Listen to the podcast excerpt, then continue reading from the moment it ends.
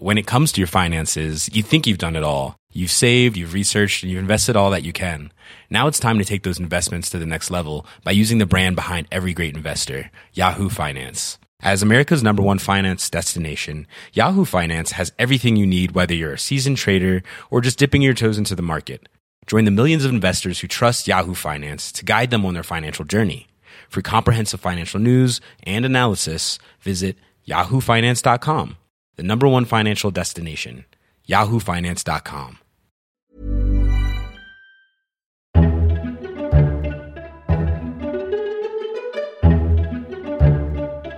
Welcome to FT Politics, a regular discussion on what's happening in Westminster from the Financial Times. I'm Sebastian Payne. After one of the most turbulent political years in living memory, Westminster has thankfully taken a break over Christmas, and so are we.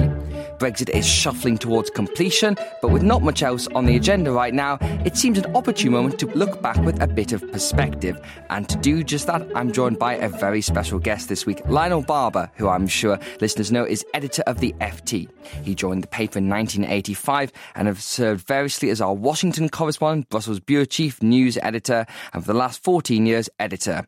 He's overseen the FT's transformation from a print product to primarily a digital organ, and he is stepping down at the beginning beginning of January. So I thought it would be good to sit down with Lionel and look back over British politics from his time at the FT. Lionel, thank you very much for joining. Thank you for the invitation, Seb. So we're sitting here a week after Boris Johnson's election victory, which was quite a surprise for everyone, the sheer scale of that majority. When you saw the exit poll come in, what were your immediate thoughts? Thumping win. I thought he would win. The Conservatives would beat Jeremy Corbyn's Labour. They had a flawed candidate, and as we said in our editorial, a very flawed policy programme. I thought maybe 40 or 50. So 80 was above my expectations and maybe above their expectations in some quarters. I think that's absolutely true that even inside the Conservative campaign the day before, they were saying, oh, well, a majority of one is still a victory. So there was a lot of nervousness about that. But Boris Johnson is a quite curious character as Prime Minister and one that typically the FT has always supported pro business candidates. But Boris Johnson proves something of an interesting question for us because he is more pro business than Jeremy Corbyn, but his Brexit policy still leaves a lot of unanswered questions and potentially a lot of economic disruption too. Well, I've known Boris Johnson since 1992 when I first met him actually in Lisbon at the summit in the summer. And I was told, that you see that young man with longish blonde hair, he's going to be your biggest competitive threat in Brussels. And I thought, hmm, man to watch. Well, he's done very well, hasn't he? He's reached higher office, well beyond journalism. For the FT, we found it very difficult to back him and the Tories this time round because he represented and led the Brexit campaign, and we were not in favour of Brexit. On the other hand, the majority sentiment was clearly not in favour of another hung parliament and stasis for another three years of what we've had. We felt let's now have a fresh start. He's got a clear majority and a, something of a mandate, but we need to know what kind of Brexit he wants, what kind of trade terms with Europe, and all these things we hope to shape in the future debate because, of course, even Boris Johnson has now banned the word Brexit from actually January the 31st. Civil servants are no longer allowed to use that word. They're so desperate to get that message of getting Brexit done across. But as we've often said, there's those hard choices ahead. What's the new word then, Seb, if not Brexit? the glorious future, something like that. Global Britain. The People's Britain, perhaps, to oh, channel. People's government. Something like that. So when we get to this time next year, which will be the big crunch point, is there a trade deal? Do we spill out on WTO terms or do we extend? What would be your gut? I'd look slightly backwards first. If you think of the thousands, tens of thousands of words spilt about, well, we're going to crash out of the European Union, no, I think actually that wasn't going to happen because it serves no one's interest they are playing a game of chicken. I think Boris Johnson's going to be much tougher in the negotiations this time round. Theresa May was very passive accommodating. I think it will be a tough negotiation. And I think probably it's going to be a bare bones trade agreement. So no tariffs, but that's not necessarily friction free access to the single market. I think they'll want to do a deal on goods, but services they'll want freedom from. So if they can't agree, they'll sort of say, we'll have a mini deal and then we'll build on that in the future.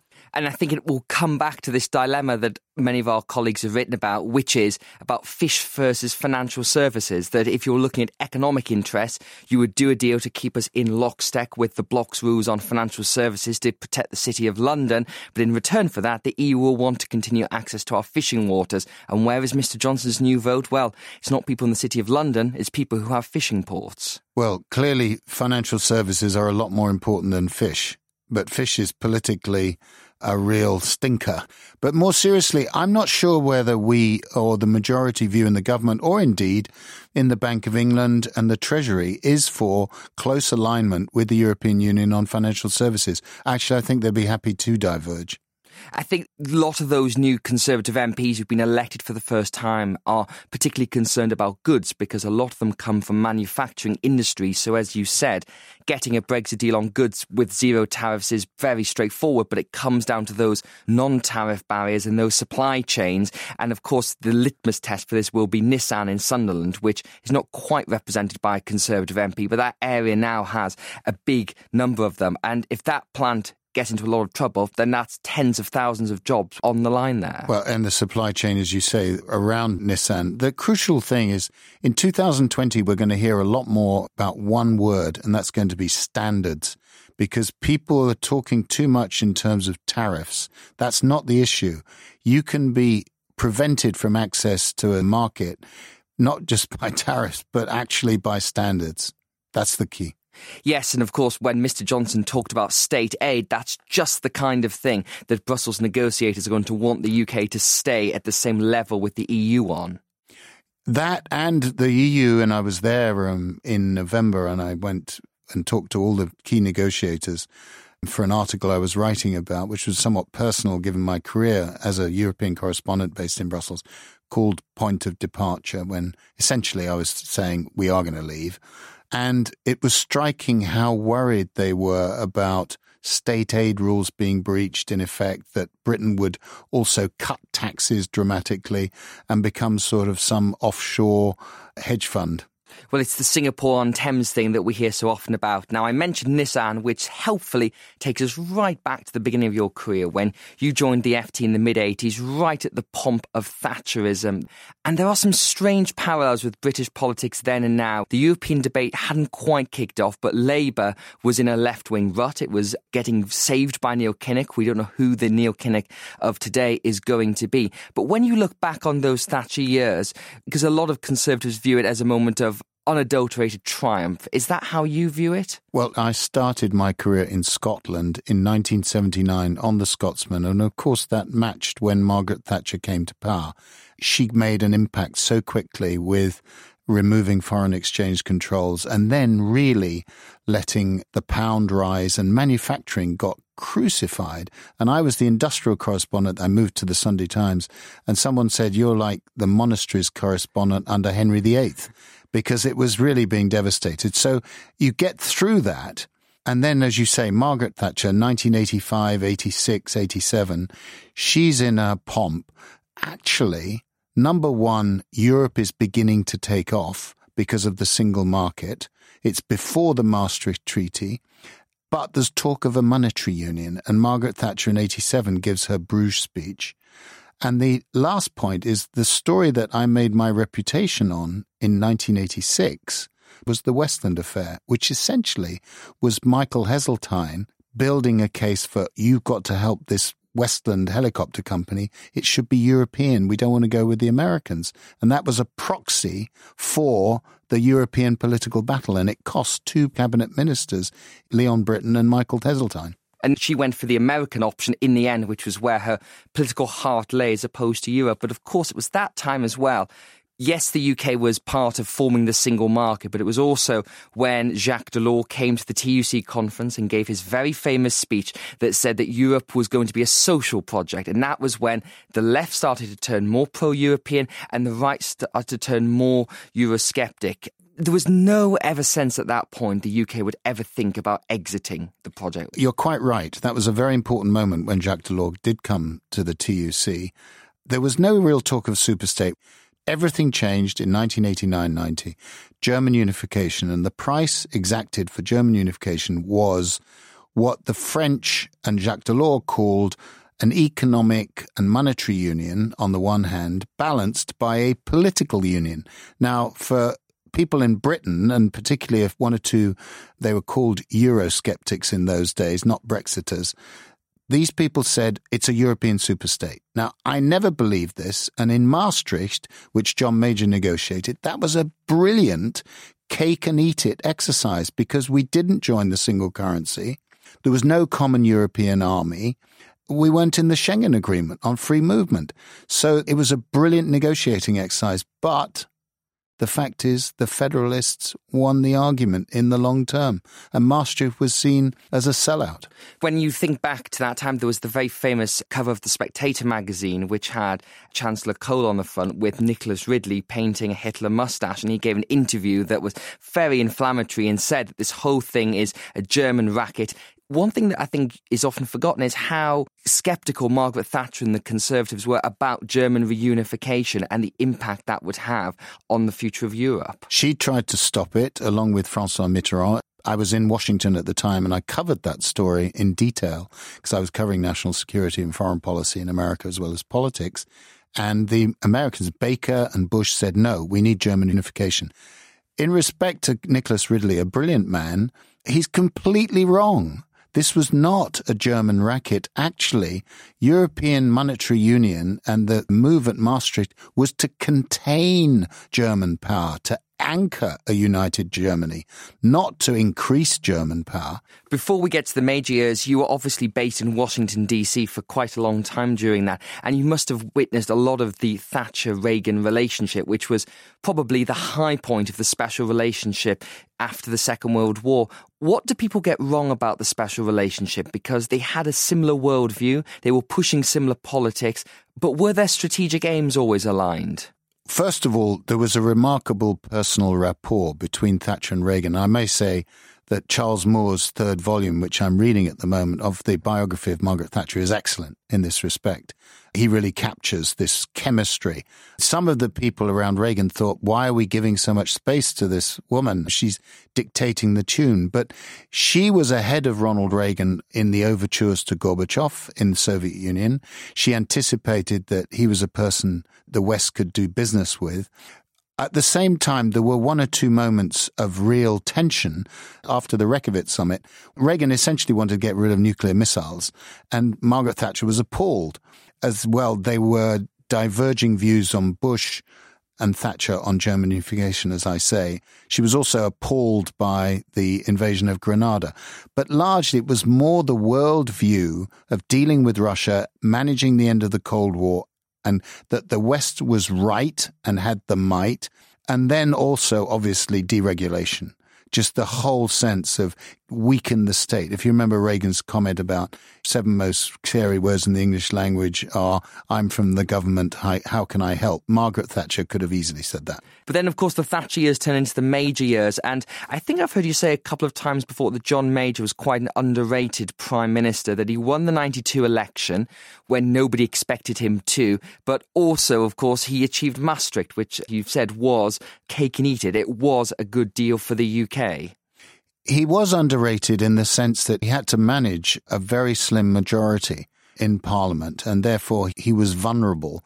But he won against expectations that 92 election against Neil Kinnock.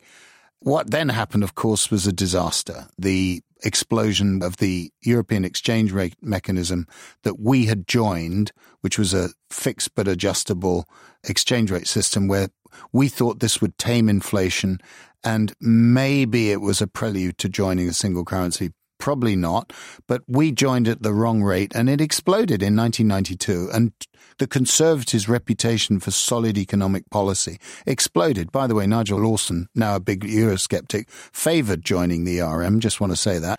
But the crucial point was that John Major and Ken Clarke and Norman Lamont reconstituted British economic policy, and it was a great success. And they left a great legacy for Tony Blair in 1997.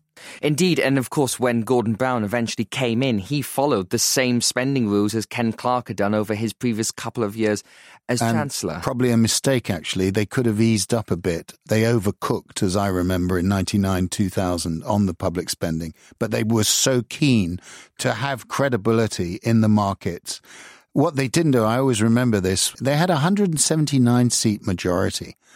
This was extraordinary. Blair crushed the Conservatives in 97, and yet they were still worried about Europe. And I can remember in a European summit in the Netherlands in 97, Alastair Campbell bounding over to me, and I'd known him when he was a Daily Mirror political editor under the Reagan Thatcher years, and he said, What is all this Euro bollocks? that sort of summed up where we were going. But when you look at that era, obviously John Major has now come out as one of the biggest voices since in his retirement for the European cause. But then you saw this split in the Conservative Party was opening, and many of the characters who were opposed to Maastricht then are the same people who led the Brexit campaign many decades later. He managed to hold it together. He kept the summit together. In that period when you moved to Brussels and was the FT's bureau chief there, how did the major government represent itself in those summits? How engaged was Britain? Because one of the things that Eurosceptics have always said is Britain didn't have an influence, Britain didn't have a voice. Well, this is just not true. First of all, on the security side, we were very, very important. We were influential in the Balkans conflict. Douglas Hurd was then Foreign Secretary, and latterly Malcolm Rifkind. We were a serious power with a serious worldview. Second, we were always influential in trade matters where we represented the free trade wing, influencing the Germans and containing the French. Third, we were always influential on the rules around the single market.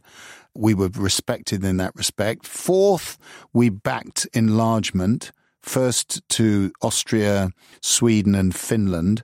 Norway didn't make it. And then to Central and Eastern Europe, we had a massive influence there. So this is completely rewriting history. What we did have were two awkward things. One was the beef war. We had the BSE scandal, so we had a beef boycott from the EU, and John Major suffered that. It was a grim period. And I think the other point was he had a slim majority, and so he looked a bit weak. I remember Helmut Kohl's national security advisor saying to me, "The trouble about John Major is," and he did a sort of wavy motion with his hand. He said, "He's like a skier. He's always sort of skiing around things."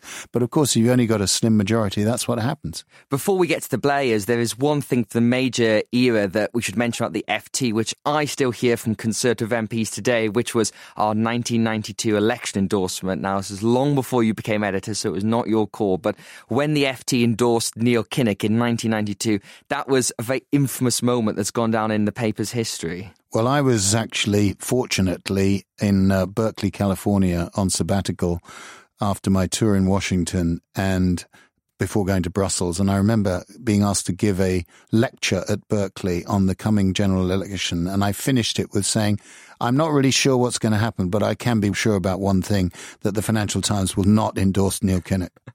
And when people go back to read that leader, it's an extraordinary piece because it basically makes the case for John Major, except in the last paragraph, then swerves towards saying, actually, it's time for Neil Kinnock. Yeah, I think maybe some mice got to uh, attack it just before it went to print. And we were criticized very heavily, but we got through that. I think people hold that over us, and it's, you know what? It's nearly 30 years ago. Please, can we not have a statute of limitations? Definitely. So we come to the Blair Brown years, and you were still in Brussels at this point before you came back as news editor of the FT. And Tony Blair came in on a very pro European wave, and he was obviously in favour of the euro, and eventually Gordon Brown turned against it, advised by his then chief advisor, later Shadow Chancellor Ed Balls. How did you see Blair's approach to Europe? Because it strikes me when you read back, he came in on trying to take a very different approach than Major and be fully integrated, all in there with Europe, but then pressured by maybe some parts of the press, some parts of public opinion, he became pretty Eurosceptic in some ways. Well, I see it slightly differently, Seb. The first thing is to remember is how big Blair was in Europe at the beginning. He was seen as the young leader who got it right, how to win a huge majority, the new third way. And he just towered over all of his counterparts because Helmut Kohl was on his way out, Jospin in Europe. I mean, Blair was the big new thing. I think that Gordon Brown had serious economic doubts about joining the single currency. I think they were right. Peter Mandelson was whispering in Tony Blair's ear saying, if you want to be a real European, you should join.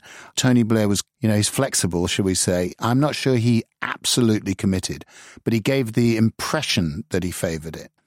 And do you think, looking back on that debate, the UK made the right decision about the euro? No question because at that point, obviously, there was a huge, huge debate, and it's the first time Dominic Cummings, who's now the Prime Minister's chief advisor and is probably going to shape a lot of his government, entered into the national picture because he ran the Business for Sterling campaign at that moment. And what is quite interesting, there are some people, I remember our colleague Gideon Rachman was someone who was sceptical of joining the euro, but that was a point, again, the ratcheting up of Euroscepticism from Maastricht in the 90s to the euro until we come to Brexit. Today. But this is fine. They were right business for Sterling was absolutely right. And Dominic Cummings ran a brilliant campaign. But what they didn't understand was that, again, we had cake and eat it. We were the offshore trade and financial center where all the money from the Eurozone, where capital flows around the single currency increased dramatically, they came to London. They didn't go to Frankfurt and to Brussels or to Paris. So we had the best of both worlds. We were out of the single currency, but took advantage of the single currency through our financial centre. And I want to ask you about George W. Bush and Tony Blair, because that's a relationship you must have watched develop over a period of time there. What was it that drew those two close together? Was it Tony Blair's desire to be a statesman, because that was probably one of the more closer special relationships since the Thatcher and Reagan era. Well, it's funny because the Brits were worried because Blair actually had a very good relationship with Bill Clinton. Politically, they were very close. Uh, and indeed, with the third way, they were third way politicians. So I think Tony Blair was very anxious to get close to George W. Bush. He saw this as the key relationship. And of course, there was a little bit of naivety. And after 9 11, everything changed.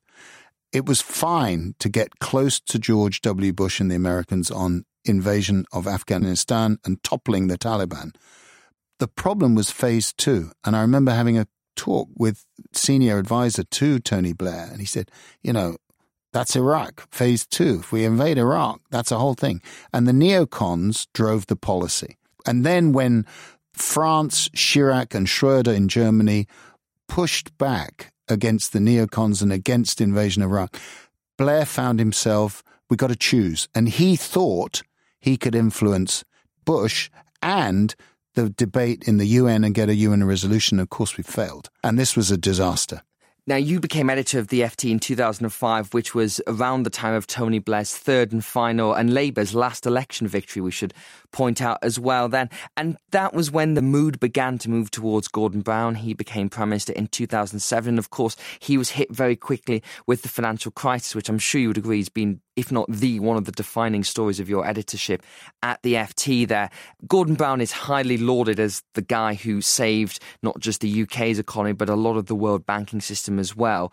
But is often criticised as prime minister as not being too successful. Do you think history might be kinder to Gordon Brown because of his role in the crisis? Oh, uh, there's no question that Gordon Brown played a leadership role in the global financial crisis. We were earlier to spot the flaws in the financial system and what needed to be done in terms of recapitalizing the banks. I think we were taken very seriously around the table and we showed a leadership role with Nicolas Sarkozy. Then the Americans came in and finally dealt with their own banking problem. And the problem was the Europeans not responding. So, yes, I do think that people will be kinder to Gordon Brown. And then the FT, which I guess was your first election endorsement, backed the Conservatives in 2010. Much to Gordon Brown's displeasure. I'm sure I he was very unhappy, but can imagine that phone call. What was the reason that you decided that Labour had had enough at that point, that it was enough, it was time for a change? Actually, it wasn't a phone call, it was a conversation in person a few weeks afterwards. But I think that we just felt that David Cameron, George Osborne represented a new kind of conservative movement, a more modern, more pro European with a bit of skepticism. And it, it, was. And we just felt it was time for a change, that we'd had 13 years of Labour. And in the end, we saw that they couldn't get a majority. So I was very, very keen to have coalition government, which was a new experiment. And it largely it worked quite well until, of course, in 2015 when, um, under Lynton Crosby, David Cameron decided to kill the coalition. Indeed, I think it was William Hague who commented at that time that when they signed the coalition deal, he said to someone who was in the room, We've just signed the death warrant for the Liberal Democrats, because they knew at that point it would destroy their reputation as this independent centre left voice there. The coalition years are under a lot of criticism, even by Boris Johnson and the Conservatives now, because of how they handled austerity and how they handled that need to deal with the public finances following the crash. Given what we now know about where interest rates are and how the world economy has developed, do you still think austerity was the right call for the FT and for the country to support? So, no question in 2010, 11, and probably to a degree into 12, it was important. We were running a budget deficit of around, you know, nearly 11% of GDP. Things could have gone terribly, terribly wrong. So I think it was correct. I think, by the way, that the damage to public services really went too far, and we're really seeing the detriment to the criminal justice system, for example, local government. And I think George Osborne probably overdid it. My criticism would be partly did it to box in the Labour Party, to show that the Tories were tough on spending. I think that they could have been a little bit different on their tax policy. The bigger criticism is given that interest rates were going to remain so low for so long, they could have been bolder on infrastructure spending. It's obviously easier to say that in hindsight now because nobody knew we were going to be in this very low interest rate age. Well, some people time. did say that. And if you look at the sovereign debt crisis in Europe and monetary policy, actually, you could say that interest rates were going to be low for a long time. When we came to the 2015 election, the FT's leader, which I reread recently, the last paragraph has a note of caution in it about David Cameron's Europe policy, which obviously proved to be the undoing of his whole government. And we supported again a conservative led administration, was the phrase that we used there. When you look back at that whole renegotiation, that drama, one thing that is forgotten is that David Cameron did get a new deal, and it did include, from the European perspective, major compromises. But that was the moment moment at which the Eurosceptics and the now Brexiters, as they are called, outgunned expectations at every time. And when that deal came back, it was totally trashed. And that whole period, I think you'd probably agree, was just a failure of statesmanship. Well, it was a mouse. And David Cameron's team didn't like what we said about that. And we predicted it was going to be a mouse. I had a pretty heated conversation with one of them on the phone one day. It just was never going to pass muster.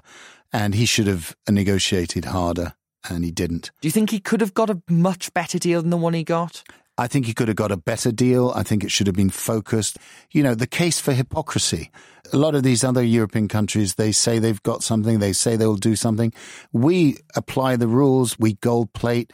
He should have been tougher on the welfare payments for immigrants. Immigration was the key. If you say we absolutely cannot have any more immigration, he should have fought harder for that. And one of the things we haven't talked about, of course, was the rise of UKIP. I think we underestimated that at the FT. And when you look at the 2019 election result, the reason the Conservatives won such a big majority is because the UKIP vote, which became the Brexit Party vote, all went home. You know, they essentially reunited the right, whereas the left was split between the Liberal Democrats and Labour. And that fundamentally is what drove Boris Johnson to win an 80 majority. I think the Cummings Johnson analysis in this respect was absolutely right. We didn't approve of the tactics used to get the withdrawal bill through the Commons, but this notion of co-opting the Brexit lobby and the European Research Group and UKIP was the best tactic, and it worked very effectively.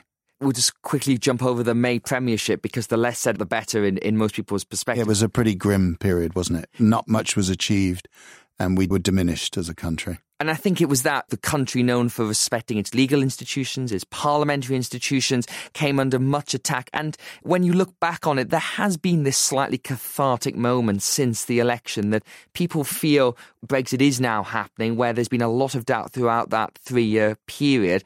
Mrs. May did negotiate a deal, which is basically Boris Johnson's deal, as we know in that period. But what do you think of the lessons from that pretty dire three years since the referendum? Well, one of the lessons which is not talked about enough is that the British economy performed, relatively speaking, remarkably well. I mean, given what was done to it and given the amount of uncertainty, of course, there's lost growth. The opportunity cost of this stagnation and doing nothing and parliamentary paralysis for three years. But it does say something about British economy. When you talk about catharsis, of course, I mean, if there were a crash out, that would be catharsis with a cold shower. The second lesson is this country doesn't work well if parties don't have majorities. The third lesson is that there wasn't a constructive opposition. Any decent opposition would have made mincemeat of the Conservatives. And the fact that the Labour Party was hijacked by a radical left winger, a figure out of the 1970s, does not speak well for Labour. It was remarked to me by one Conservative MP that if Ed Miliband had been leading the Labour Party now, he was a flawed leader as well, but he had a much better chance of winning than Jeremy Corbyn did. A better chance, but I still would say that probably Johnson Cummings would have beaten Miliband. And finally, Lionel, just to look forward for what's going to happen. So we talked about the next year, which is going to be dominated in policy terms by the Brexit trade deal, but also we've got this constitutional review, we've got the social care crisis. Where do you see British politics going next? And are we entering the Johnson decade? Well, it's too soon to talk about a decade. I mean, he's got five years. For me, the most important thing is what is the future of this country outside Europe? What are we going to concentrate on in terms of our relative strengths? The City of London's got to be one thing, education, further education is another. We've got to be open to the best of talent around the world. And we've also got to really address some of these deep social economic problems and inequality and, and what's happened well beyond the city state of London, if you like. I think it would be interesting about constitutional reform. I wouldn't be against taking a look at the House of Lords that would be profitable. But Johnson has to define what are his priorities, what kind of nation does he want, and how does it relate to the rest of the world? And are we going to be still a medium sized power that punches above its weight? And of course, there's the future of the UK itself as well. And I know that one thing you're quite passionate against is Scottish independence. And that is coming right at back the agenda again. It feels like a second referendum is going to be on the cards then. The case is probably stronger than it was in 2014. But there are still big questions about will the UK exist in five years' time? For me, again, if the United Kingdom splits and we become smaller, that will have an effect on how we are seen by the outside world and it will affect our relative influence. And I also think we'd be much diminished by the loss of Scotland. Well, Lionel, thank you very much for chatting to us. That's it for this episode of FT Politics. We'll be back next week for another Christmas special interview with another departing colleague, our Whitehall editor, James Blitz. In the meantime, if you've liked what you've heard and would like to see more FT journalism, then you can find our latest subscription offers at ft.com forward slash offer. FT Politics was presented by me, Sebastian Payne, and produced by Anna Dedder. Until next time, thanks for listening.